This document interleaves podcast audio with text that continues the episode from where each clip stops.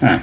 This growler didn't make a very good noise when I opened it, so sorry about our lack of theme song this week. Chris isn't here to drink another beer with me. Although, if he was here, we'd probably just share this growler because I'm probably not going to drink an entire 64 ounces of beer in one setting.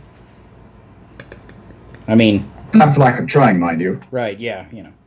I'm just drinking other stuff too. Uh, which brings us to the introductions. Let's actually do that first for once, huh? Anyways, my name is Sean Michael Patrick Thompson. Welcome once again to Drink to the Past, or if you're here for the first time, then welcome for the first time to Drink to the Past. Where have you been all my life?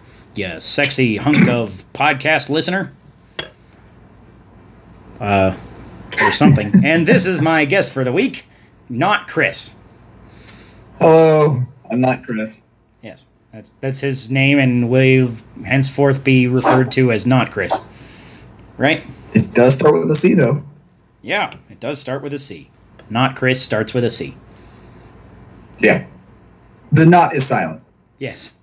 uh, anyways, this is Crow. If you haven't heard his voice in a while, he hasn't been on the podcast. It's uh, been a little bit since you were on last, so uh, welcome back. Yeah. Yeah. I think it was since last year. Wow, it might have been. All right. Well, it's Crow's fault that I'm drinking something stupid this week. Well, it might be my fault because I started this stupid conversation on Twitter. Basically, I uh, came up with this idea when I was sitting in my bus because basically I have a short amount of time between one school that I drop off or and then another school in my morning part of my route as a school bus driver. Uh, and if nothing interesting is happening to read on Twitter, then I literally just sit there for about 10 minutes and think of stupid things to tweet. And this was one of them. I, I tweeted something along the lines of wanting to be able to make a taco into a drink. Uh, so that I could drink and eat tacos at the same time. And Crow, of course, had to call me out and be like, hold on, you got to do that on the podcast now. And I'm like, oh, okay. Uh huh. So I, I have my Yeah. uh, taco shot here, which is going to be pretty awkward. So uh, I uh, basically just cooked up some chorizo, melted some cheese, threw it in a cup uh, with a tortilla chip to mimic the shell, and filled the rest of a shot glass with tequila. So chorizo, cheese, tequila, and tortilla chip. That uh, can't possibly go wrong, right? Sounds nasty just listening to it. Yeah, I'm like, how do I do this? Do I drink all the chunks? I guess. I mean, this would probably yeah, have been easier in a blender, but I was like, I don't have a blender, and I don't want to get my entire food processor out and dirty and stuff just for one shot, right? So I'm just like, okay, so I'm just gonna dump everything in a glass and mash it with the back end of my spoon, and uh, that- Uh, this could have been better thought out. But that's why this part of the show is called Sean Drinks Something Stupid instead of Sean Drinks an Interesting and Unique Cocktail. so indeed. and it's interesting. it is interesting. It's It's, unique. yeah. So uh, yeah, bottoms up for me. Huh. Hmm. That was weird. Ooh. the tequila really makes that chorizo a lot spicier. That's weird. Hmm. Because this Better or worse than kale? Uh, still better than kale. Um, surprising amount of tortilla chip flavor in there. I I did not expect that. You don't get a lot of the meaty flavor from the chorizo. It's mostly just the spice, which is for some reason heightened by the uh tequila. Well, it's the acid. I guess that makes sense. Probably. I don't know. I'm not a scientist. I'm an idiot who drinks things on a podcast. I just drank a taco. okay. Uh, you know that's not the worst thing I've drunk on this podcast. Uh, still, still better than Indeed. last year's uh, terrible experiment I tried where I had random Facebook and Twitter suggestions of stuff to put into a cocktail, and I got like uh, peanut butter, steak, three kinds of whiskey, uh, soy sauce, all kind of weird stuff. That that was that was terrible. And I this, remember that. yeah, you were there.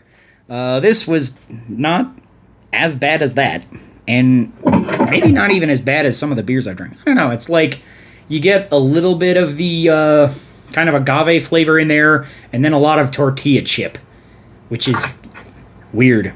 But um, okay. I don't know. Next time it's And- gonna be done right. Yeah, I don't know. It's like for a spicy and salty kind of uh, flavor, it's like eh. I give it a five on my scale of three to seventeen. Uh, Crow, what you drinking today? I am doing something completely interesting, new, very different. Water. Wow, that's not alcohol. I alcoholic. at all. have no alcohol. Okay. Well, that's okay. But that does mean that I have to invoke a special rule of drink to the past, uh, which is because my guest is not drinking, I have to drink extra. So hold on. Uh, talk to the guests for a second. Like, plug yourself while I get another shot. Okay. Uh, well, I'm trying to work on some stuff on YouTube, so I might have some interesting things. If you guys are interested in Zelda, which I would assume you are, given the name of the podcast. Uh, but yeah, we'll plug that at the end of the podcast. So stay tuned to the end.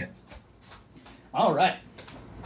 Yeah. And with that, I have got my bottle of tequila back. So now I can have an extra shot of tequila. Because that's one of the rules that doesn't come up much. But every now and then I have a guest that's like, I don't want to drink. And I'll be like, that's okay, I'll drink for you. So uh, this shot's for you, Crow. What you drinking? Espolón Tequila Blanco. It's not the best tequila in the Oh. world, but it's got a picture of a skeleton on the bottle, and the skeleton is riding a giant rooster into battle. So I bought it basically because of the bottle artwork. It's pretty badass. Uh, the tequila itself is badass? like fine. Um, I don't know. I'm not big on tequila, so it's like I haven't. I, I don't feel like I have much to compare it against, but like it's fine. I'll give it a ten. Nice Okay. average tequila, and it wasn't very expensive.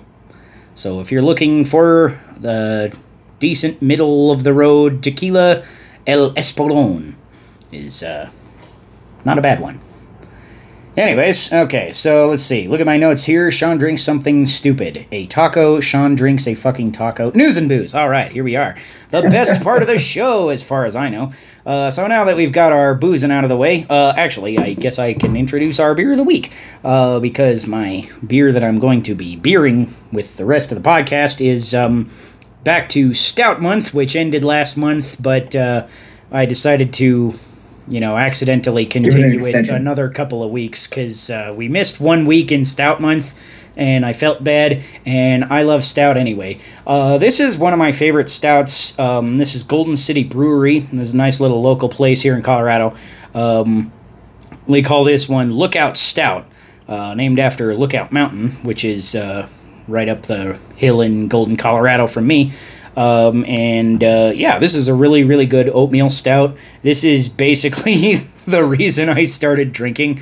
Uh, when I turned 21, it was kind of an interesting story. I'd actually been going to Golden City Brewery for a while. My brother had uh, uh, worked there for probably a year or two, and over the course of uh, two or three years, I had been going there to the chili cook off every year and entering my chili, and they gave you gift certificates if you won, but I couldn't drink. So I just hoarded all these gift certificates, and then when I turned 21, I had like a hundred bucks or 150 bucks of free beer. Jeez. And so I learned to drink beer just by going into the Golden City Brewery like every day for a couple of weeks. and uh, That's one way to do it. yeah, this is one of their go tos. Um, uh, really, really good oatmeal stout. Mm. Recipe's a little different from how it was back then, but not not too different. I feel like there's a larger coffee flavor from it now than there once was. Um, but still, I like the coffee flavor, so that that works out. Mm. Nice malty, roasty, badass beer. Uh, we're giving that a 15 out of 17. All right, now on to news and booze. Uh, so, news and booze is the part of the show where we talk about booze and the video gaming news, and occasionally tabletop news, but somehow tabletop news doesn't get across my stream very much. Uh, anyways, uh, CD Projekt Red announces their next game after Cyberpunk 2077 will be a new Witcher game, but it's not going to be a direct sequel, and it's not going to be called Witcher 4. Uh, have you heard about that, Crow? I did. I saw the news. I mean, I think it'll be fine. Yeah, um, I haven't actually played any of the Witcher games. I've been meaning to get Witcher 3 for a while. Like, since it came to Switch, I've been like, okay, I should get it because it's on Switch now. But then I'm like, oh, well, it's like way cheaper on PS4, so maybe I should do that. So I don't know. Eventually, it's one of those games that's totally on my radar and I totally want to get into, but uh, just haven't ended up having the chance for that. Um, I have it on PC. I just haven't played it yet. Right.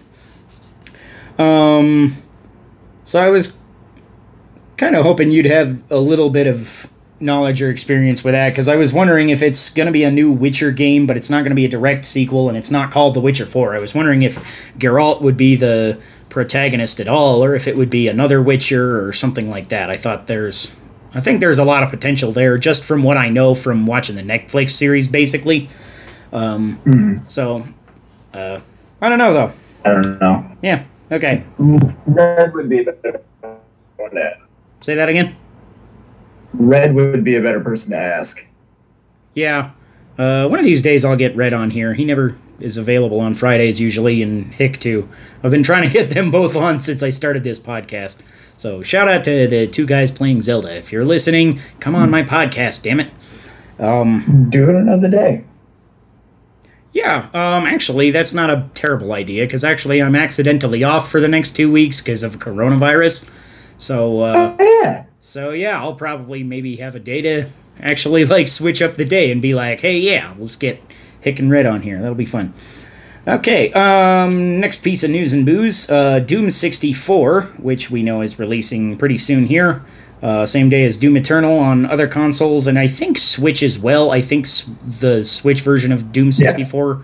is the same time, but not the Switch version of Doom Eternal, which is kind of a bummer. But yeah, anyways, Doom 64 will have a new extra chapter that's never been released before, and on the Switch version, we'll have motion aiming controls. Uh, so I think that's pretty cool because I've never actually played Doom 64 anyways. Um, and so to see that it's not only getting the port finally for literally this is going to be the first not Nintendo 64 release of this game ever. And plus it's hmm. also getting like the full upgrade treatment for motion controls. I think that's pretty cool. And uh new chapter. I'm always cool with extra doom. More doom is good. Did, did you pre-order doom through gamestop? Um i did i am pretty sure if not then i will go in and do that because you because you okay. get doom 64 for free if you pre-order uh doom eternal right correct yeah. So do you guys give out codes for that or something? I was kind of wondering how that worked. Yeah, it'll just print out on your receipt. Oh, okay. Cool. All right. So that's pretty neat.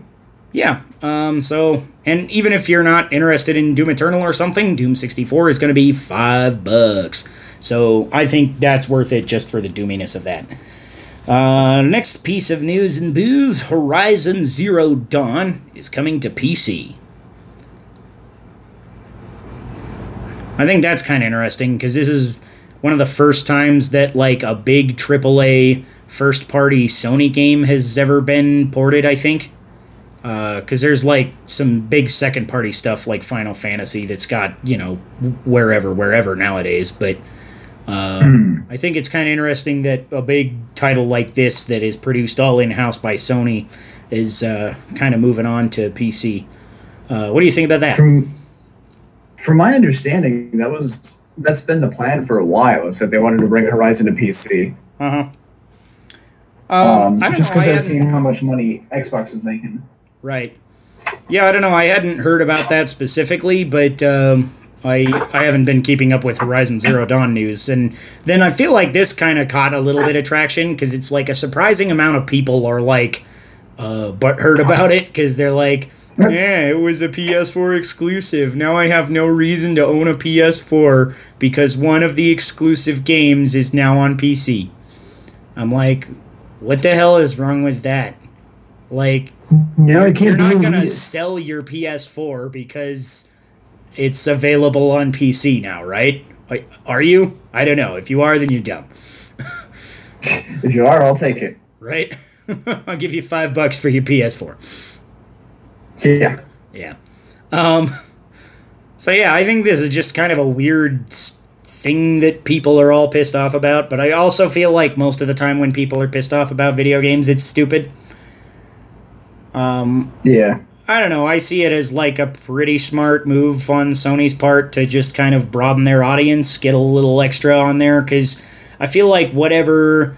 I feel like most of the sales for this game on PS4 have already happened, right? It's 3 years old. It's it's had its time in the sun. Like nobody's talking about this game anymore pretty much. I mean, it, it'll come up every now and then, but like it's not a topic of conversation anymore. And now it's going to be again. And you know people who are itching to play it again might jump in on pc again. You know i, I feel like it's a big enough game that the fans of it will be willing to double dip in a lot of cases which i'm not gonna because i still haven't even beat the ps4 version. But uh, Yeah. It's a I good just game, want to see what and the I'm- modding community is going to be like. yeah i'm just happy to see like more people are gonna play good games. I'm like i don't think anything's wrong with that all right moving on super mario legos like is there anything else to say other than fuck yeah why? why not Like, I get why. But, right i don't know why? I don't know. I'm kind of like curious about it from the trailer because it looks a little different from like regular Legos. Because it's like Mario has like light up parts and it looks like he's got like an amiibo reader or something in him. So he knows when he jumps on an enemy or hits a question block. So it looks like it's actually making almost like a board game out of it or something, which is kind of crazy. I think it looks pretty cool. And I don't know, I'm just a big fan of Legos, and Nintendo finally teaming up with Lego to make something kind of just gives me hope that eventually I'll get like a 9,000 piece Hyrule Castle. Maybe. I mean, it's definitely a long time coming Yeah. for Nintendo to partner with Lego. Yeah. Like, I, I'm almost surprised it didn't happen like, you know, 20 years ago. Right? Doesn't it seem like this is a no brainer? Like, this is going to sell like fucking hotcakes? Yeah. I mean, I, Lego I don't know. sells like hotcakes and Mario sells like hotcakes. So putting them two together is like selling hotcakes wrapped in bacon, dipped in maple syrup, and deep fried. that sounds fucking great. I've never That- had that- a hot cake, or unless it's like a pancake. Yeah, pancake. Okay, Same- same then yes, I've had those. I don't know if it's just that that sounds really awesome or if that's just the tequila talking, but either way, you know. Mm. All right, so you're gonna buy all these Super Mario Legos, every single set? No, Okay. I might buy some of them. I, I like doing Legos with my kids now. I think it's a, and I think Mario is a really cool kind of a thing that I like to share with my kids also. So I'm really excited about that because I'm a guy with kids. Um, I'm, I'm not, not. sure if I would be as excited though if I didn't have kids because it's like, it's mostly going to be a thing I do with my kids and then I just let them play with it. And that's going to be basically it you know, I'm gonna like help them assemble all of it and probably help them reassemble it once it's been broken the first seven or eight thousand times. and then I'm just gonna be like, okay, we're putting all the pieces back in the Lego box. And you guys can just assemble it with whatever piece you want. It's fine. um, yeah. And the last piece of news and booze. Um, E3 is canceled. Shocker. Actually, a lot of things were canceled. E3 is kind of the latest in a whole string of things. Uh, PAX was canceled. The Game Developer Conference was canceled. Um, E3, I think, is a little more surprising because not just of how big it is, because obviously it's really big, and if it was happening like soon, then I wouldn't be as surprised. But it's like three months out. But I feel like there's maybe a little more behind the scenes that we're not totally privy to, because also, like, right before they announced that E3 was canceled, the uh, basically the creative director for the E3 show floor announced on Twitter, "Hey, I'm quitting." So, like, they might have been in a really crappy position, anyways, because he'd only worked there for a month, and they only have a few more months to get you know all their stuff ready in theory. So maybe taking a year off will be okay. I don't I don't know. And maybe E3 is done. I also don't know, right? It's possible. So I don't know. I like E3. I like watching it every year and you know, it's just that one time of the year where you can always you know guarantee that there's going to be some kind of thing because it's like a Nintendo Direct comes along every now and then or a Sony thing or a, a new console announcement and it's like you get that same hype level but I feel like E3 is like you know it's going to be there and you that hype level is there for like not just your one or two favorite people but like everybody in the gaming industry has something cool to show right so Yeah. I don't know. I'm kind of sad that E3 is canceled. I'm expecting, kind of like most people seem to be speculating, that like Sony and Nintendo and basically everybody is just going to do like a Nintendo Direct ish thing. Uh, you know, like a state play, a direct, or what, whatever Xbox does. I don't know. Some kind of digital, like, hey, here's our shit. So, right about the same time E3 would happen anyway. I'm kind of hoping that's the case just to kind of, you know, keep that hype train going uh, and hopefully bring back E3 bigger and better next year if that's possible. But if not, then I'll have a you know drink to E3 next year. Maybe. Mm, beer. All right, well that's the news and booze. so moving on to our next topic is our video game topic. Woohoo! We love video games. Um, You don't say. yeah, I I do say I did say that just now. Weren't you listening? Whoa. No. oh, go home. You're drunk. No. Wait, Gotta lay off that water. It really gets me. Knocks me on my ass. Yeah, come on, man. Should drink something lighter like Corona. How could you? Yeah. I drank a Corona on the podcast last week trying to go viral. It, uh, I don't think it worked. We're, we're still a pretty small No. podcast. So don't forget to share and subscribe if you think our weird, uh, whatever we're doing is hilarious. Then, you know, tell your friends. Be like, hey, these guys talk about weird shit and drink beer all day. It's, it's great. Indeed. You should use exactly those words. That's the kind of people we're looking for, is the kind of people that are going to be like, I like weird shit and drinking beer. So, the video game topic this week is in honor of good old St. Patrick's Day, which is coming up on Tuesday.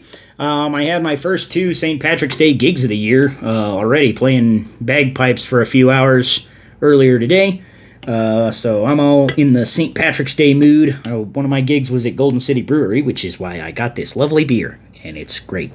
um, so, uh, in honor of St. Patrick's Day, we're going to be talking about the best green video games of all time. By which I mean we're just going to fucking praise Zelda for an hour because Zelda is like the Yeah. greenest of z- video. Like is, I guess as long as we're on the topic, we could go. Is there another good green video game?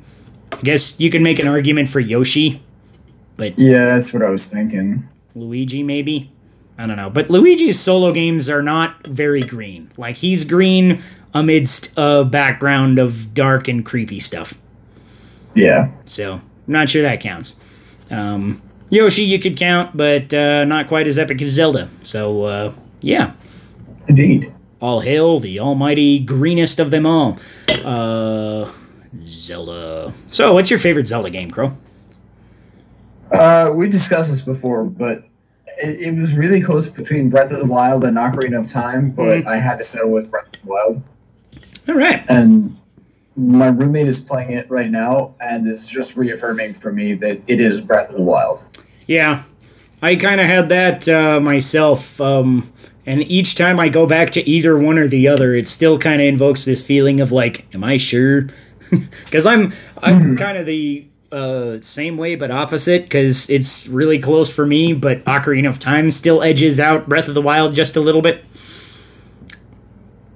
Give it 10. Yeah, I don't know. You'll break. Maybe. I do fucking love open worlds, and I feel like Zelda was just like They did it right. begging for an open world for so long and then yeah they did it as right as you can uh, it's my favorite open world game um, Well, actually, I guess technically my favorite open world game now is Octopath Traveler because that's kind of open world. It's kind of a weird take on open world though, because it's like you can go anywhere, but for the most part, you like you kind of go where your chapters are for what level you are. So, And here I thought you were going to say Death Stranding.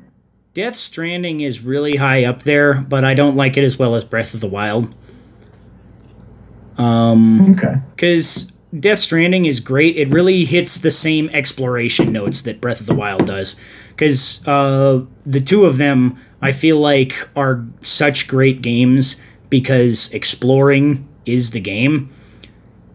Because in Death Stranding, you're kind of, you know, just getting from one place to another. The world is your obstacle.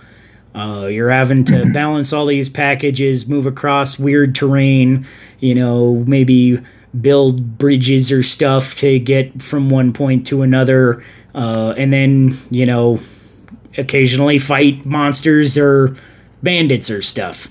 Uh, Breath of the Wild is kind of the same thing, where the world is your obstacle for most of it, but it's also got some pretty solid dungeons in there. I'm one of the weird guys that actually likes the Divine Beasts pretty well. I get like most of the complaints that it's like, yeah, they are pretty short and they all kind of have the same theme, which is a little lame, but like design wise, I think they're all four pretty great. Um, and then you get all the shrines as well, and just those mini dungeons with the puzzle solving and stuff is just screams Zelda, and also just adds another little layer on top of that. And also, I just like the combat better in Breath of the Wild. Uh, Yes. As opposed to Death Stranding, because Death Stranding has good combat. Uh, and what I really think was cool was kind of how it introduced combat so slowly, because like it's literally like ten hours in before you get your first weapon. And then you're like, oh, Jeez. I can fight the BTs now? That's crazy. Because you've just been like figuring out how to navigate around them or uh, get away from them, uh, which brought a lot of cool elements to that too. Because, like, if they, like, you know, started trying to pull you into the tar and stuff, and then you dropped all your cargo, then you you got away, and the BT kind of disappears after a little while, but then you got to sneak back close to it again to pick up all your cargo that you dropped. Uh, so that that really made some really epic sequences. Um, so I think combat was handled really well in that, but it just didn't quite feel as epic as you know shield bashing and flurry rushing and just all the diversity of monsters in Breath of the Wild, which is kind of weird because for a Zelda game, it's not very diverse as far as number of unique enemies, but mm-hmm. it's I feel every one of them is unique enough that it still just feels really diverse. Right? You get a Hinox versus a Talus versus a Moblin versus any one of the bosses. Uh, you know, any Or every single Lynel. Right? Or a fucking Lynel. yeah, right? Every enemy in this entire game feels unique. And then sometimes they'll do unique things when they're next to each other. Like a Hinox, if he comes next to a Guardian, then the Hinox will fucking punch out the Guardian. you know, Moblins will throw Bokoblins at you. it's just like, oh my god, you are you're murdering your friends in an attempt to murder me. Yeah. So I still. I did you um. Did you fight the Molduga? I did. Um, Molduga I thought was really cool Uh because you got I found him on accident. Oh yeah, Yeah. I feel like I found most things in that game on accident because I I didn't always have a plan. I was always just kind of meandering, sort of vaguely in the direction I needed to go, but mostly Yeah. just like, hey, something on the horizon catches my eye, whether it's a shrine or a tower or just some random weird thing that like, oh, that peak looks weird up there. I'm gonna climb it up. I'm gonna there's there's a strange looking out of place stone. I'm gonna go find a Korok seed under it maybe.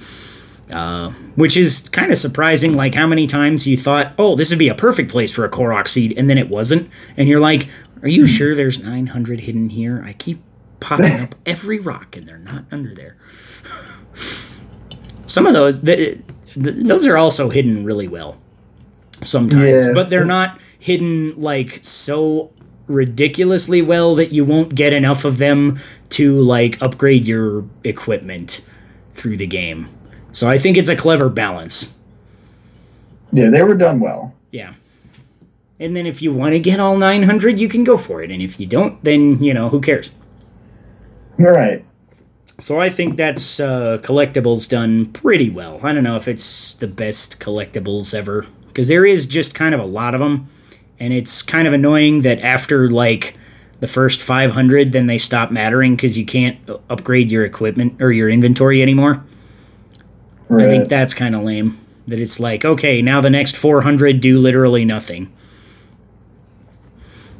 until you get well, it also gets the magic exponentially harder to find them.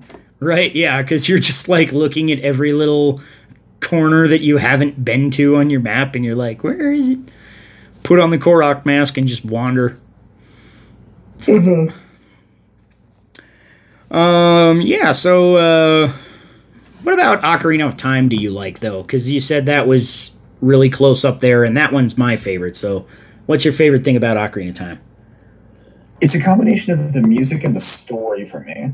Uh huh it like it was written as such like a big epic, like an Odyssey style, you know, grand tale, and it was it was enrapturing. Mm-hmm. Yeah, um, like right from the get go, I feel like it's just kind of capturing you in the world and what's going on, even though you don't necessarily know exactly what's going on for a little while, because, like, the first cutscene is like, okay, here's Ganondorf riding out of the flames. What's going on there? He's the bad guy, I guess. And then a fairy comes out of nowhere and it's like, hey, go save this tree. And you're like, uh, okay. but there's such a cool little culture around this tree that it's all these little children living in the forest that, like, worship the tree or are his children or it's like eh, it's kind of ambiguous but it's neat anyway it's like oh cool little forest children that's that's fine. Um, and then you go and you find the tree, and then like as soon as you're done with the first dungeon, he's like, "Oh, uh, I'm gonna die now. Uh, that guy you saw in your dream is a bad guy. Go kill him and find the princess." And you're like, "What? No, my dad tree just died." Uh, you know, it's like every step of the way, there's something interesting happening, um, and you get into the story real quick, and it stays interesting the whole way through, which I feel like is not always a thing in some games where sometimes it like the story seems to drag on too long or it takes too long to get into it. That's kind of been my problem lately. I've been playing the Dragon Quest XI demo and I feel like it just takes a long time to get into anything cuz it's like keeps giving me like little hints of something interesting that's going to happen later, but it I'm like 4 hours in and pretty much nothing has happened. So I'm like mm-hmm when when is the game gonna start? uh, One of the nice things about Ocarina 2 is that like it, the story is relatively linear. Yeah. So you can start it and just go from the start to end and always have something to do. But you can also stop and there's tons of stuff in the world, little side missions and mini games and shit for you to do. Yeah. Um, I love it. And one of the things too I like about Ocarina of Time, one of my favorite things is that even though it is pretty much straight up one of the most linear Zelda games. It feels open, which is not like something that can be said for most linear games, right? It's like mo- like again, I'm going to reference the Dragon Quest demo where it's literally you have a path and you start on one end of the path and they go to the other end of the path. And there's some interesting stuff in the middle, but there's literally one exit and one entrance to every area you ever go in, as far as I've played anyway. Um, and I feel like that's kind of my problem with most linear games is it's like, okay, what what's the point? I, I see immediately where to go. There's no questioning it. It's like that's kind of boring to me. But Ocarina of Time kind of points you in the right direction of where the story's going to go, but it's like there's all these other things that you could do at any time as well. Like right when you get out of Kokiri Forest, you're like, okay, here's the hub world. You got your uh, uh, Lake Hylia. You can go fishing. You got Kakariko. You can go collect chickens. You can go to the main storyline in the castle. You can go to um, Gerudo Valley and get kicked out. That's not very interesting. There's not much to do over there. But or you can go and visit the farm and check out the side quests there. So you've got like a lot of interesting, diverse things to do relative to its day and age. Like nowadays, it's like, okay, you're in an open world game, there's 15 side quests right in the starting town, right? But for what I feel like that all kind of stemmed off of Ocarina of Time, too, is like, okay, you're out of the tutorial basically. Uh, here's the world. Uh, have at. There's tons of stuff to do. It also There's also a bunch of little things. Yeah. And it also helped that I feel like the tutorial in Ocarina of Time didn't feel like a tutorial. Like the Deku Uh-huh. Tree is very much a tutorial dungeon, but it doesn't feel like it. It doesn't feel too handholdy. It doesn't feel like it's telling you a new mechanic every five seconds. It's like as soon as you get your first few items, it's kind of a little bit dialogue heavy of like equip this in the sub screen and go and put it on C and push C to take it out and push C to use it and hold C to do this. It's like okay, but like after you get past like that with your first you're only going to get 3 items in the dungeon anyway. So it's like not that bad. You get your slingshot, you get your Deku sticks and you get your Deku seeds somewhere around the f- somewhere in the first dungeon probably 9 times out of 10 you can technically skip the sticks and the nuts but you probably won't if you're killing all the enemies. Um, right. and then like you're going and it, it doesn't really tell you what to do pretty much ever other than those specific instances where it's just telling you how to equip and use items. Right? And mm-hmm. like navi tells you how to push blocks and open doors and and that's the entire tutorial and the rest of the dungeon just feels like an actual fucking dungeon and it's great I feel And you like gotta figure it out. yeah, I feel like every Zelda game should do that. That should be how the tutorial works. It's just a dungeon that's like, here's how to equip. You're in a dungeon. Have fun. Let him figure it out himself. Put in cool puzzles.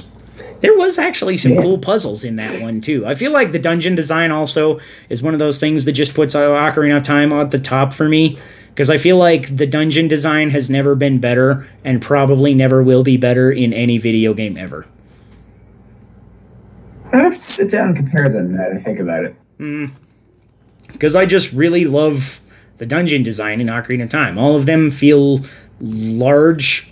All of them feel, you know, epic. They've got multiple layers. I feel like they use 3D space better than any other 3D Zelda game.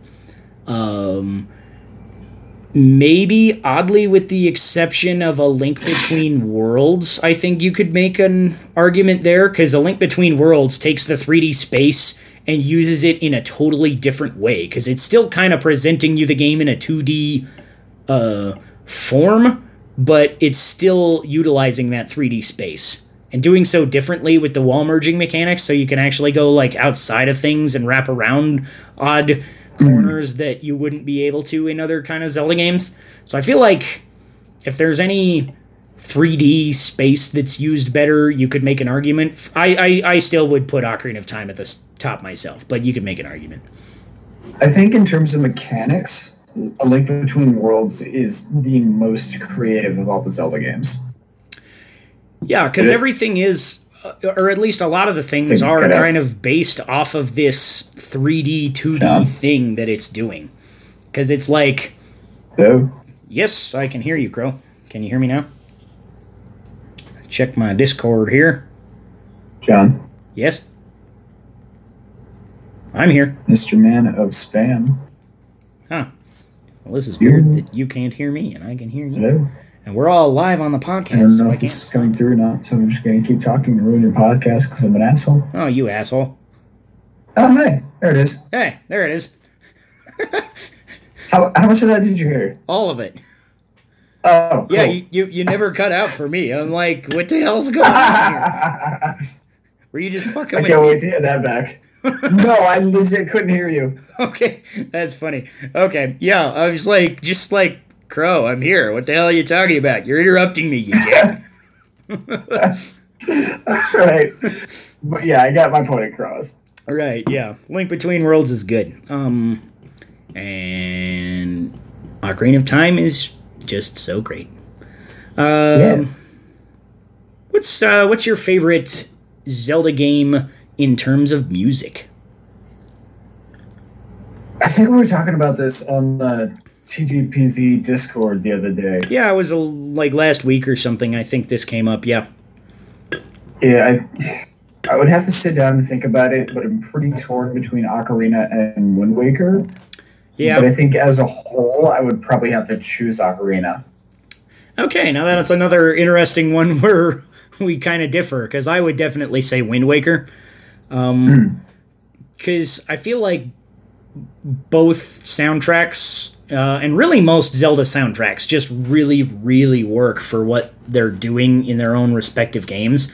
Uh, but I feel Yeah. like there's more standout tunes in Wind Waker than any other game.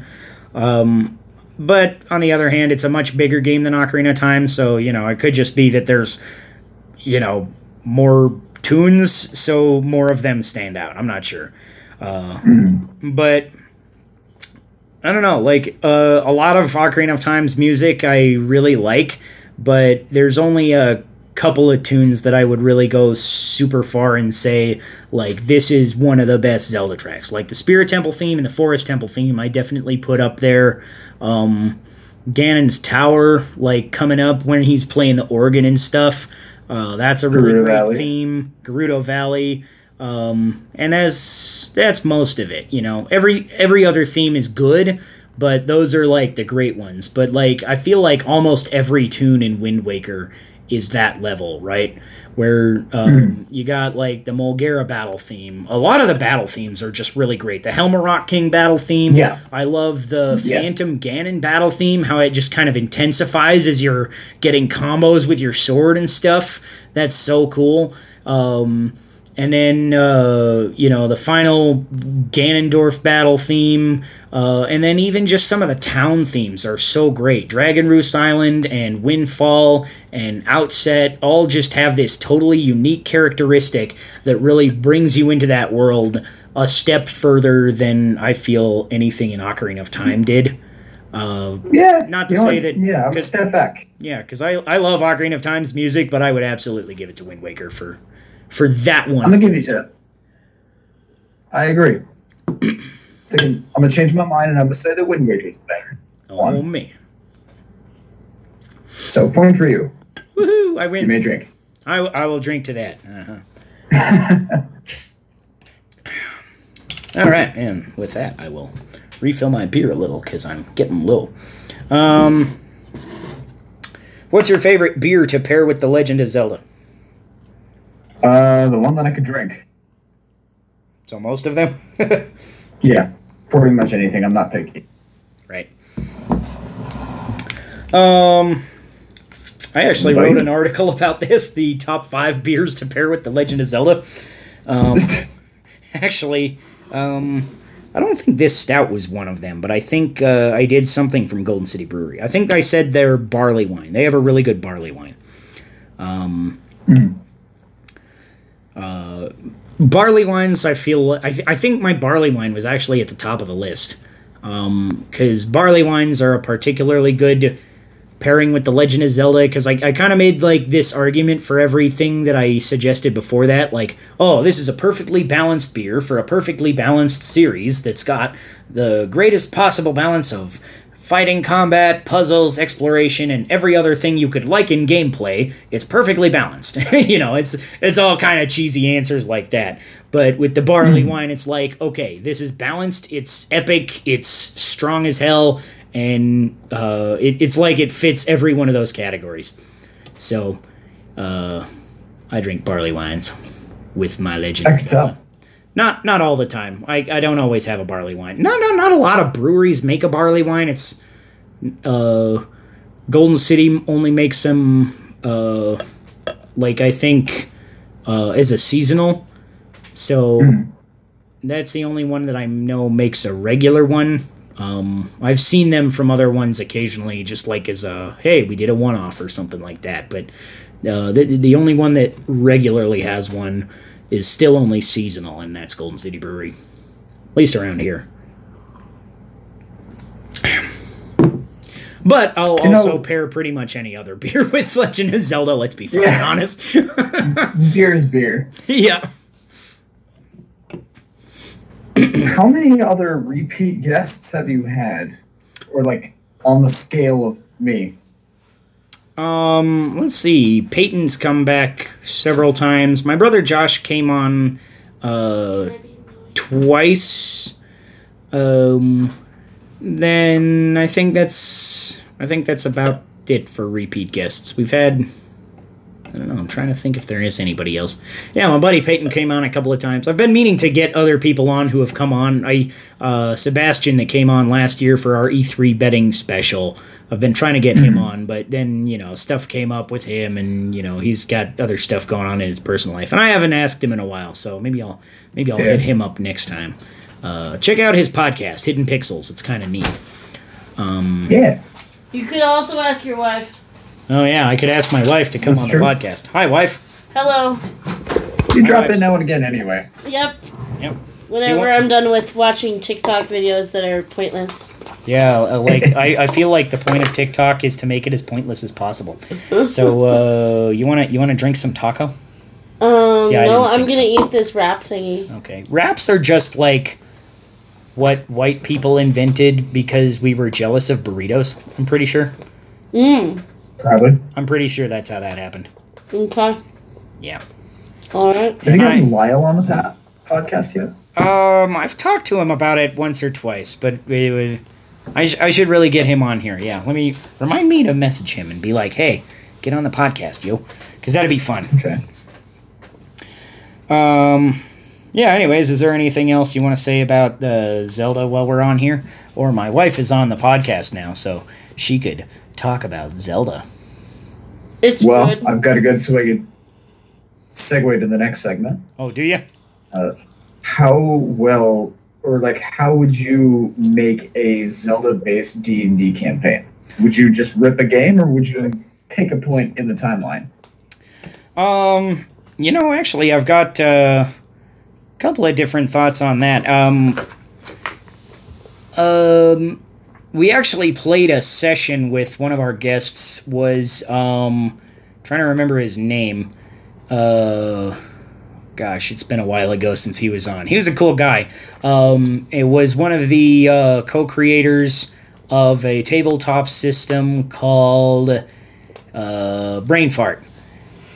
Oh no, it wasn't called that. Hold on. Ah, gosh. Now I feel stupid having a brain because I'm like I really loved playing his system, and I uh, Elemental Knight was his name, um, and he was uh, one of the designers of something wild, something some. Anyways, it's a Zelda RPG. Go go check us out. Reclaim the Wild. That was what it was called. Um, and he kind of had a cool take on it because his system was basically it was like all a lot of Zelda references within it, but it kind of mostly revolved around the idea that you were playing in the Breath of the Wild world. And so he had a really cool kind of uh, plot hook for us that, like, my character was this Gerudo princess who was lost at a young age and raised by Gorons.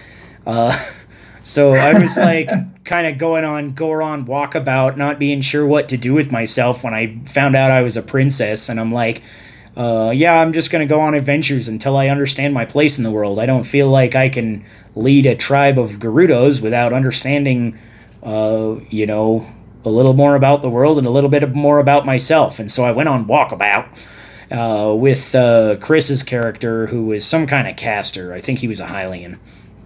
Um, or maybe he was a. I think he was a Hylian. Hey, anyways, so we're uh, he starts us basically right outside of Gerudo's Gerudo Valley in Breath of the Wild, and we kind of wander through the desert for a little while and find a little uh, dried up oasis that we uh, were kind of sent to investigate a little bit too. And it's like it's dried up, but this is like where the uh, main water source came from for the uh, whole region. So we're like, okay, we're gonna go find this out. And then we kind of ended up kind of scooting into a dungeon there, uh, and it was it was a really cool experience. So I think that's a really cool way to do it. Is if you're going to, um, like pick a game world and then put the players in that world and then maybe take a little bit of creative liberty and add a dungeon or something like that uh, or a you know a plot hook that you know maybe doesn't necessarily have to be 100% in line with the game so that you can kind of create your own thing with it. But kind of putting it in that world really i think uh, brought an extra level of familiarity immediately to the gameplay where it's like okay i've you know wandered all around this place in the game i know totally what he's talking about when he's describing all this stuff i thought that was a really cool way to approach that so, not counting Breath of the Wild, what would your top three Zelda games be for like using their worlds for a D and D campaign? Hmm, that is an interesting one. Um, my first thought is Wind Waker, just because it's kind of similar. big and open, and I feel like you could kind of take that uh, map and then kind of expand upon some of the islands, add little uh, outlier islands between, you know, where the other, uh, you know, major islands are and stuff like that. Um, and I think that could be kind of cool. Uh, and it's just, it's so big and there's so much to kind of work with there. I think that would work really well. Um, I feel like there's a lot of character in Twilight Princess's world. Um, Yeah.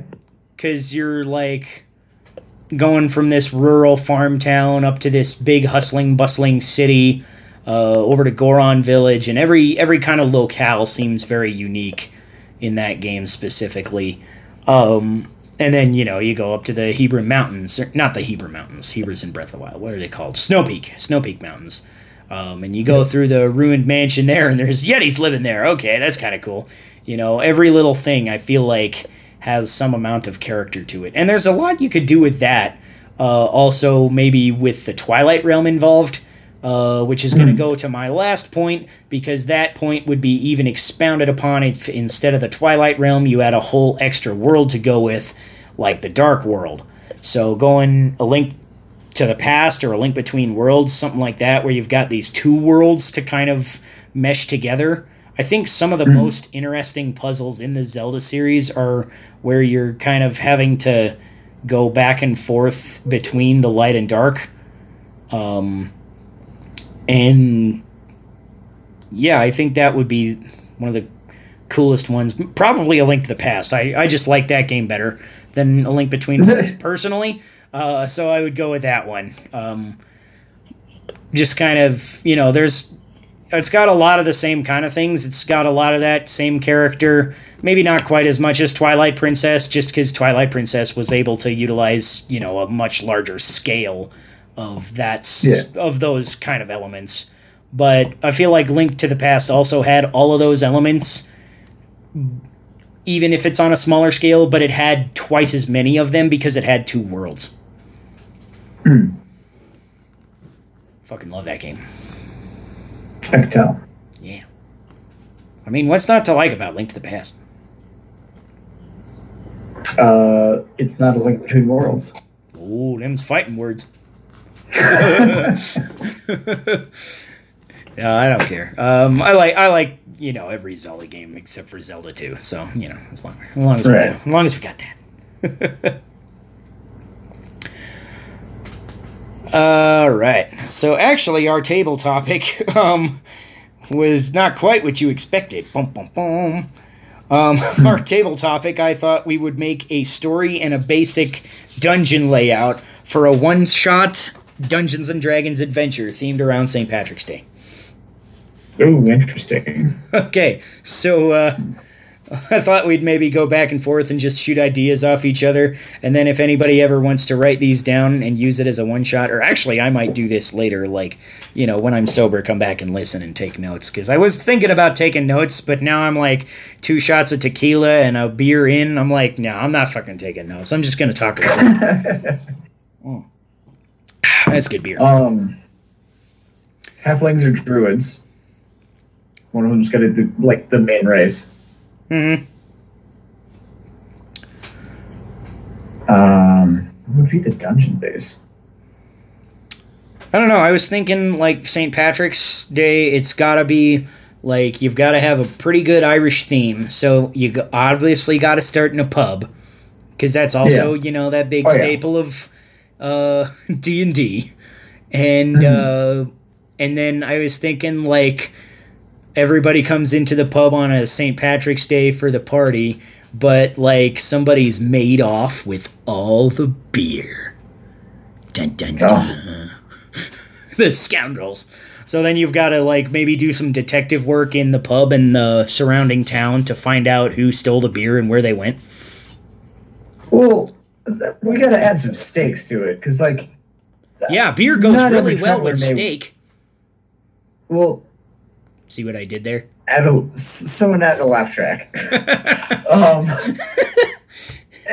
anyway, uh, I think it'd be a good way to start the campaign if you like have the group there, have the pub, like have the party going on, and all of a sudden blackout, and there's a big commotion, and then it comes back up, and all the stuff is gone. I love it. Just like, how did they take four, you know, ten foot? Oh, they tall took an entire wall of barrels. right? Yeah. like, how do they even do that? it's so I guess it's got to be some kind of mage is the enemy, uh, but we'll get to that later. So, how do they first track down uh, where the barrels went and who could have stolen them? Well, we got to have one of our little people, Right. be it the halfling or the druid, be like, I know where your stuff went. hmm Just random MacGuffin NPC to give you the quest. Sounds Depends good. on how much it's worth to you. Ooh. Uh, well, how about I'll save the beer and then you get to drink some beer today. How about you give me your lucky charms? Um, hmm. Pulls out a box of cereal. Oh, fuck, it's Cocoa Puffs.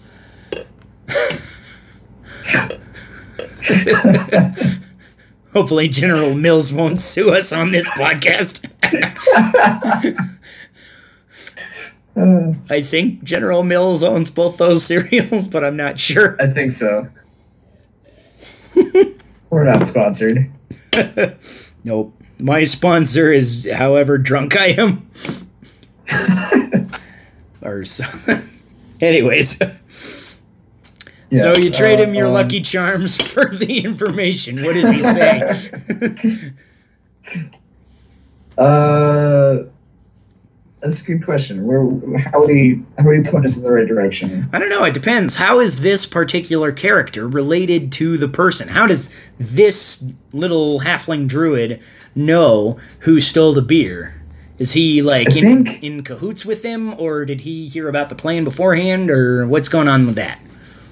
Well, so we established it was done through magic Yeah. because that's a lot of barrels. This, uh, maybe he just has like a natural affinity for magic, so he could tell that there was some magic shenanigans going. Okay, but then what if the uh, party has a wizard in it? Then they don't even need this guy. That's fair, but they wouldn't know where to go. That's Like, true. They would know where to start. You know, they'd be like, okay, he used some kind of teleport spell. Uh, Hmm. I guess this one shot could be kind of at the level where they'd be able to identify the spell, but maybe not where the spell ended up teleporting the stuff to. right, give them like a level. they might be able to still deduce with some sort of divination, depending on the party makeup.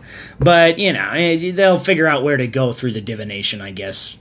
Or so I, I you know, I'm I'm not that mad about it because they could figure out multiple ways. They could go through trading their cojones to this halfling, or they could, you know, call upon their uh, scrying magic. Y- You know, either way, I'm like, okay, y- y- you get around the puzzle. Sure, it's fine.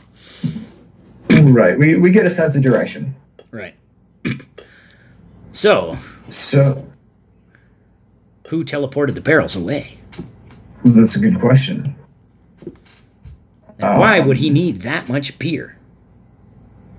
Well, clearly it's got to be someone who was shunned from the village and their festivities. So he was jealous and wants all the beer for himself to have his own St. Patrick's Day thing. Okay. That's not a bad idea. I was thinking maybe he like stole the beer for like some sort of like cult ritual that he's gonna like summon a demon or something to eat the town.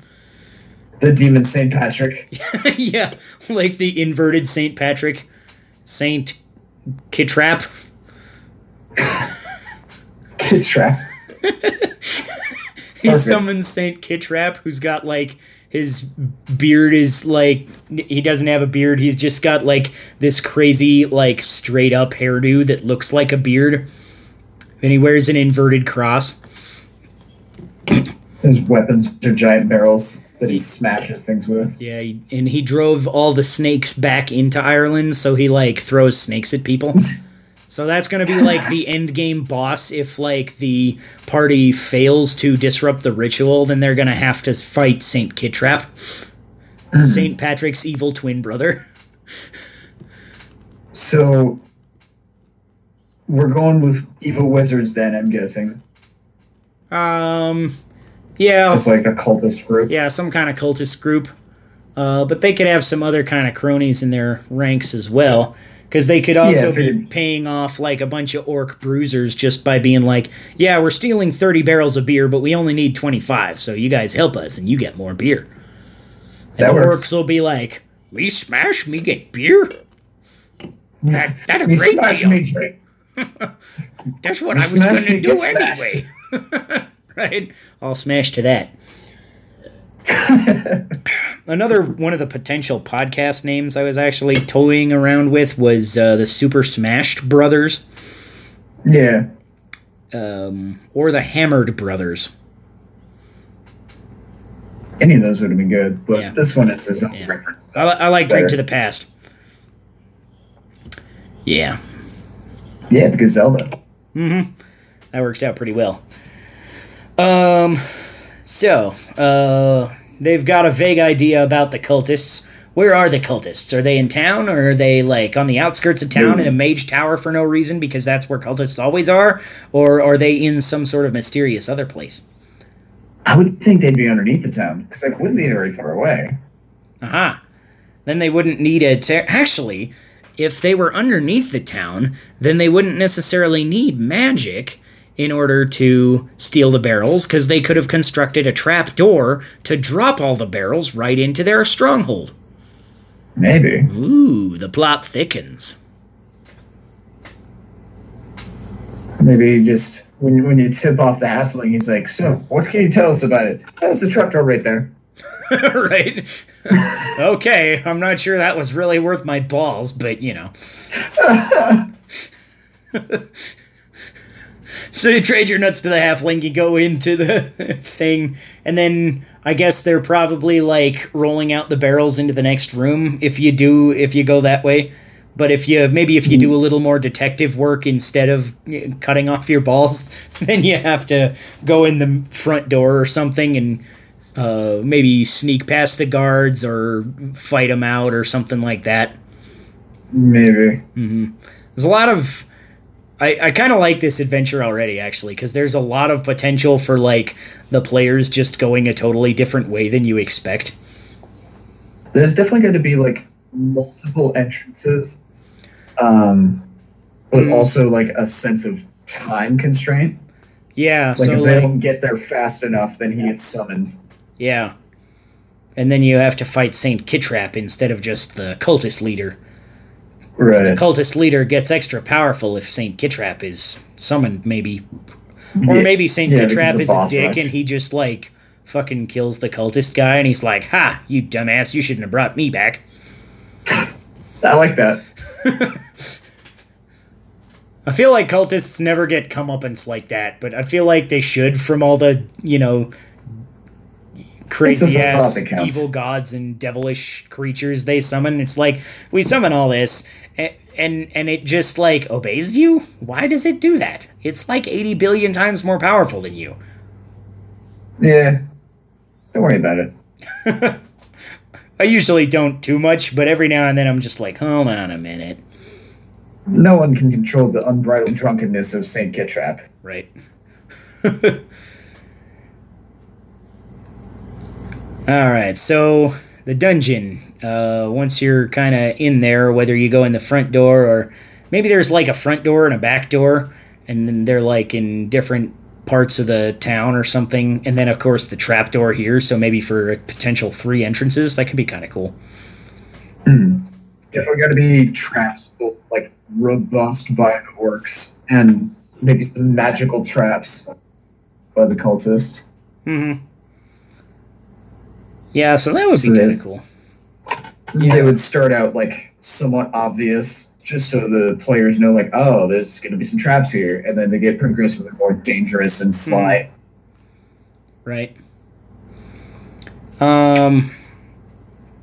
So you go through the dungeon. So, uh, what kind of design should the dungeon have? I was thinking maybe if we're going with this multiple entrance kind of thing, then maybe there's like multiple keys you have to collect or something to open the final boss door. Uh, that are kind of close to whichever entrance. Like one of them is close to the front entrance, and one's close to the back, and one's close to the trapdoor or something. Yeah, That might be like, kind of interesting. So you kind of got to being held by explore a little more, uh, which is a little railroady, but uh, I feel like players usually go for that because they like exploring a lot of content in dungeons. That's generally my Yeah. take on it as a DM. Um, I think it'd be a nice touch to add like each of the keys is being held by some stronger important figure. So you Uh-huh. got to try and either steal it or take it by force. Right? Actually, that could be interesting to put in some of the townsfolk that you didn't know were secretly working for the cult. Like Yeah, one of them. That's how they the- knew about the party. Yeah, like one of them is the barkeep uh, or something, and that's how they ended up Ah. managing to build the trap door right under the pub. Uh, was because the barkeep was working with them to secretly do all this building in his basement and dig out tunnels to make this uh, secret lair to summon uh, Saint Kitrap. And then he could take advantage of the insurance fraud. Mm-hmm. There's his motivation. Perfect. Yeah. Uh, so then I guess the other two might be like, depending on where they are. Like, I guess maybe one of them could be like, one of the entrances could be in the church. So it's like the Church of St. Patrick, but one of them feels like he's been shunned by St. Patrick because he's like uh, uh, one of those like uh, half snake guys uh, in D and D. I'm trying to what, think of what they're called. Um, there's a name for them, but uh, you know the guys I'm talking about. They're like, uh, yeah, it's like a centaur almost, but like the bottom half is a snake with just a humanish body coming out of it, and then the head of a snake. Um, What? like Naga folk. No, Yeah. never heard of him. Okay. Yeah. They're not a mm, hugely popular enemy. Um, there was a large area in a video game for original Xbox called Dungeons and Dragons Heroes that was kind of centered all around these people.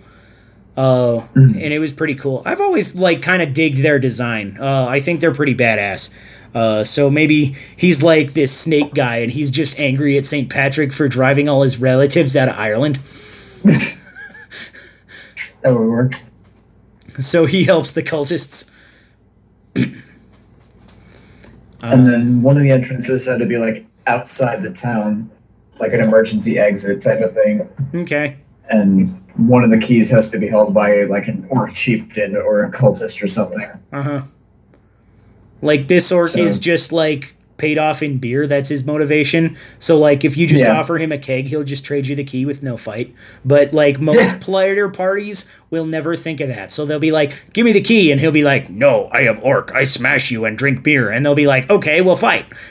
But like have that like- secret extra way to fix solve the puzzle instead, maybe. Or go ahead. Or if if they wait, like have him fall asleep, they can try to sneak it off him, but it's like a really hard sleight of hand check.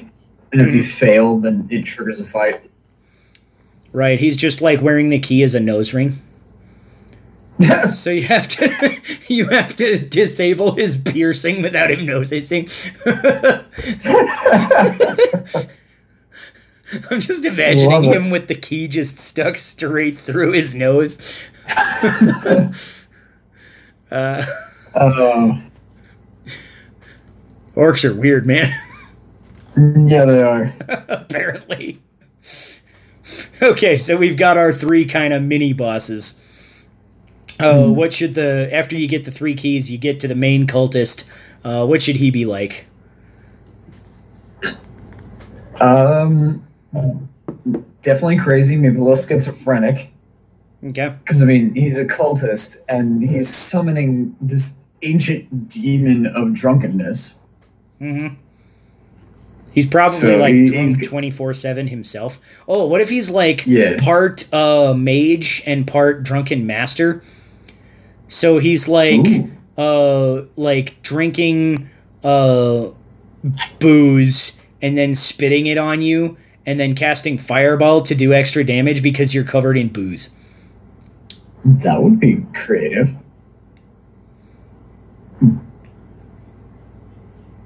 Um, I almost kind of want to like for his attacks, like roll a die to decide what move he makes, I actually made so a he uh, doesn't know what he's gonna do. That's hilarious, actually. I actually kind of made a guy like that one time. That um, like these guys came into this uh, kitchen area, right? And the the boss of this was one of the mini bosses of the dungeon, and he's like uh, the chef for this uh, the bad guy that they're trying to find. But the chef is like a zombie, and he, and so he's a zombie chef and everything I built about him is like that. So I literally had like a random table of attacks for him to use. And so based on what I rolled on the table, he would like grab a knife block and throw like 1d6 different knives at the at one person and then the knife block itself for an extra like d12 of damage eh, or he could like grab a deep fryer basket and just uh, soak you in hot fryer grease or hit you with a frying pan, or throw random meat at you, which would make his minion zombies attack you because you smelled like meat. And, and he had all sorts of funny ass attacks like that. So I think that would be a really cool thing uh, for this drunken guy, too. Side note, I really want to make a playable like sorcerer or something who uses wild magic. And just anytime I attack, do that. Like I gotta roll for what, whatever my attack is. Uh, Chris, actually, who's usually here, has a homebrew class he calls Chaos Knight that kind of has something like that, uh, where it's like he uses different kind of magics like that, and it has random chances of like fucking up and doing weird, unexpected shit. And one of his primary attacks is his Chaos Bolt. Uh, which literally you roll a d8 and it has chances of doing variable different amounts of damage. And it can do like insane damage or it can do like minimal damage or it can actually heal your enemy. So it's like it's the epitome of chaos. It's a hilarious class. I've seen him play it once or twice in different campaigns we've done. It's pretty fun. I dig it. yeah. All right. Um so now we've got a vague outline of the dungeon, three mini bosses, uh, maybe three and a half mini bosses. Well, I guess you could count the last one as either a boss or a mini boss, depending on how you look at it. Because if you Depending don't get quick you are. through him, yeah, if you don't get to him quick enough, or maybe like the part of the time he's like chanting while he's uh, fighting you guys, so like after combat starts, if you don't kill him within like three or four rounds, then he finishes his incantation and summons uh, Yeah. Kitrap. so then, uh, Yeah, what like- what kind of fighting style should Saint Kitrap have? Um, it's definitely got to be like chaotic and destructive. Mm-hmm. I don't even think he necessarily has to have like magic. Like obviously he's got some inherent magic because he's a he's a demon, but Yeah, I think Uh, more so just like the- yeah, kind of actually being an anti, uh, like, uh, opposite of Saint Patrick. That would kind of make sense because Saint Patrick was, you know, known for his wisdom and saintliness, and uh, you know, used the holy power of God to banish the snakes away and lock away the last dragon, uh, according to the legend, how that goes. Um, so kind of having the opposite of that could be like no huge magic abilities except for the ones that just buff his strength and stuff. So he could just be a raw fucking tank. That might be kind of cool. Uh, what kind of weapons would he use? Just fucking throw cakes. Uh, he just yeah, throws just cakes. And yeah, and if he's like, that would be a hilarious combo if he's there while the last cultist dude is there, because then he just throws a keg at your whole party and y'all take damage from the splintering wood, and then you're all soaked in booze for the guy's fireball. Oh my god, that'd be deadly. That's an awesome battle. I fucking want to do it. it's so mean. I love it. Yeah. It's hilarious. Um, yeah. So is there anything else we want to add to this one shot? Um, not that I can think of. There's got to be three orcs. I don't know. What do we need? in the bar playing darts. Because that is a random ass thing that I absolutely always put in every single one of my pubs for no good reason. Dude, is it? There it goes. My my roommates are having fun out there. Oh, those jerks.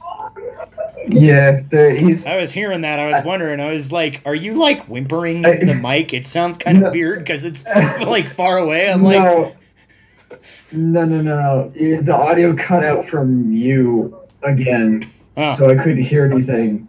But yeah, they're out there playing Modern Warfare, uh, so I'll have to find out what the hell just happened. nice. All right. Um. So, is there anything final you want to say for our one shot? Not that I can think of. All right. Then I think that basically brings us to the end of the podcast. So, woohoo! We made it. Yeah. Uh. So yeah, thanks for coming on again, Crow. Uh. Shield your shit. Uh, well, I was talking about it earlier, but I have a YouTube channel just called Crowbird. Uh, I'm working on a bunch of theories and videos, and mostly Zelda stuff. But it'll be fun. I do also plan to start streaming now and again. I haven't decided on the day. We should get the Yeah, TriCast be up and running again one of these days too. Yes, yes, I know. I got to figure out my scheduling. Yeah. Um, speaking of podcasts, this is interesting for you. Oh yeah. Uh, I am coming to Colorado to visit on the first week of April. All So right. if you will have me, Yeah, I can do my first drink to the past in person. Yeah, a live drink to the past uh, with Crow. That'd be great. Uh, I'll give you a beer and everything. Cool. I'll let you know the exact dates when I actually get the plane ticket spot. All right. As long as they're not, you know, locked down by coronavirus or some shit, I guess that'd be. Right. It's, that's kind of the issue right now. But, uh, you know, I guess we'll see how it goes and wing it. And, you know, worst case scenario, I'll drink a beer without you. Yeah. So I'd rather drink a beer with you. That'd be fun. Drink one of my memory. All right, I'll drink to that. and as always, I am your host, Sean Michael Patrick Thompson. Um, I you can find me here on Drink to the Past. Uh, we are on Podbean and iTunes. So if you're listening on one of those services and you would prefer the other, then go check us out. Uh, leave a review on iTunes if you don't mind. Uh, I don't know if that really does much uh, when you're as small as us. Uh, I think it would help more if you actually would just like push the share button and be like, "Hey, people, listen to this guy's podcast. It's hilarious," or "Stupid," or however you want to describe us. But like, if All we're stupid, we're probably the right kind of stupid because like if you've listened this long, we must be your kind of stupid. Uh, I also write articles and uh, blog posts for Two Guys Playing Zelda and Two Guys Playing Zelda Gaming. Uh, so look up them at twoguysplayingzelda.com. Uh, you can also find them on uh, Two Guys Playing at Two Guys Playing Zelda or at TGPZ Gaming on uh, Twitter. Uh, there's all sorts of different stuff that uh, is on the TGPZ Gaming Twitter uh, lately. Um, there's just kind of different the articles that we've been posting. My last one was a review of a little game called Blasphemous, uh, which is a really cool kind of combo indie game of uh, it's like Dark Souls meets Castlevania. So if you like either of those series, then you would definitely like this game. Um, so check out my uh, little review there. Um, and be looking forward to my next piece, which is actually going to be, of all things, a review of Captain Toad Treasure Tracker. Never saw that coming. Hey, I know that game. Yeah, it's a good game. Um, And um, yeah, the other t- main two guys playing Zelda's site is all dedicated to Zelda. So I've got a lot of different things up there. I've got a review of the every different Zelda game. I've got several different top five lists and various things like that. And uh, the last thing I posted on there was actually uh, what I think they should do with a Skyward Sword remake, which is if you want a Skyward Sword remake, my article is probably going to start a fight with you. So uh, be warned. But uh, you know, I, I got my opinions, and I will drink to all of them. So It just is don't. yeah, yeah. I mean, if you if you're interested on a fight, you can always hit me up and at spamomano spam on Twitter. I am always looking for a discussion or a flame war, whichever one you want. So. And that brings us to the end of the podcast today. So thank you for joining us. And now is the part of the show where we just keep talking until we think of something stupid enough to say that is like really awkward or something that sounds hilarious to cut off the podcast at. So uh, yeah, what you been playing lately, you bro? ever- Have you ever thought about how um, suspenders are like kind of pants and shirts at the same time? I have not. I have a pair of suspenders that I got because my mom gave me a random pair of green suspenders with like shamrocks on them, and I was thinking maybe I'd wear them at some point for uh, St. Patrick's Day, but I can't think of what the hell I would wear them with because most of the time when I'm wearing like St. Patrick's Day stuff, I'm like, I already got a green kilt and a green shirt, and I'm like, how would I fit suspenders into this? Like, it would just look stupid, I mean, isn't that the point? They look stupid to begin with. right? Yeah, suspenders are weird. It's a diet unitard. Yeah, I, they're like less useful than a belt in every way. Yeah. And plus, like, if you have like the kind of job where you're moving around a lot and like flexing, you know, and moving your hips from side to side occasionally, then like if one of those like just snaps off, it's gonna like fucking snap you right in the eye. Yeah, but I mean, if you do it right, then it could lead into a sexy porno. Ooh, hmm, never thought about that. Perfect for St. Patty's Day. right? So what if I came into the room wearing nothing but suspenders? Do you have booze? I always have booze. Well, then it's a party.